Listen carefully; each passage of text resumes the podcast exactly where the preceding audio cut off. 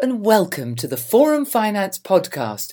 All you need to know about finance right here.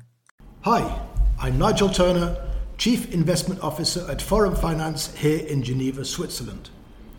In this podcast, I will be reviewing what took place in the financial markets in February and will thereafter outline our current asset allocation.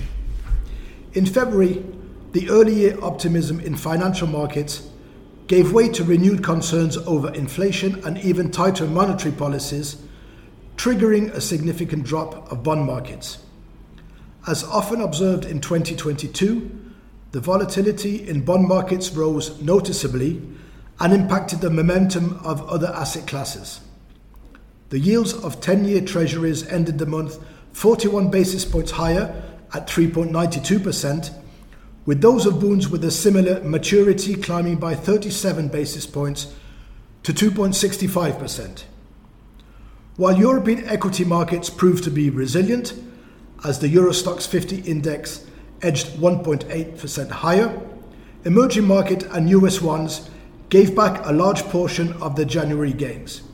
The MSCI Emerging Market Index fell by 6.5%, and the Standard & Poor's 500 index lost 2.6%. In this context, the US dollar benefited from the widening of the interest rate differential between treasuries and Bunds and from its safe haven status to record a solid performance against other major currencies. A strong dollar and higher real interest rates meant that gold saw its early year gains being erased, while other commodity prices also dropped. Early year market confidence over the decline of inflation appears to have been replaced by concerns that it will be more sticky and remain higher for longer than previously anticipated. This change of outlook was triggered by the publication of inflation data, which was above forecast on both sides of the Atlantic and was reflected by the steep rise of inflation expectations. The correction of bond markets in February means that they are now more closely aligned with the outlooks of the Federal Reserve and the European Central Bank, with an implicit admission that policy rates will end up at much higher peak levels than previously expected.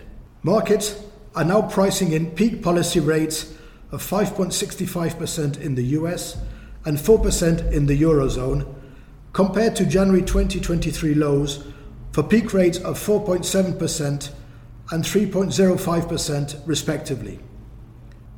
We maintained our defensive asset allocation in February.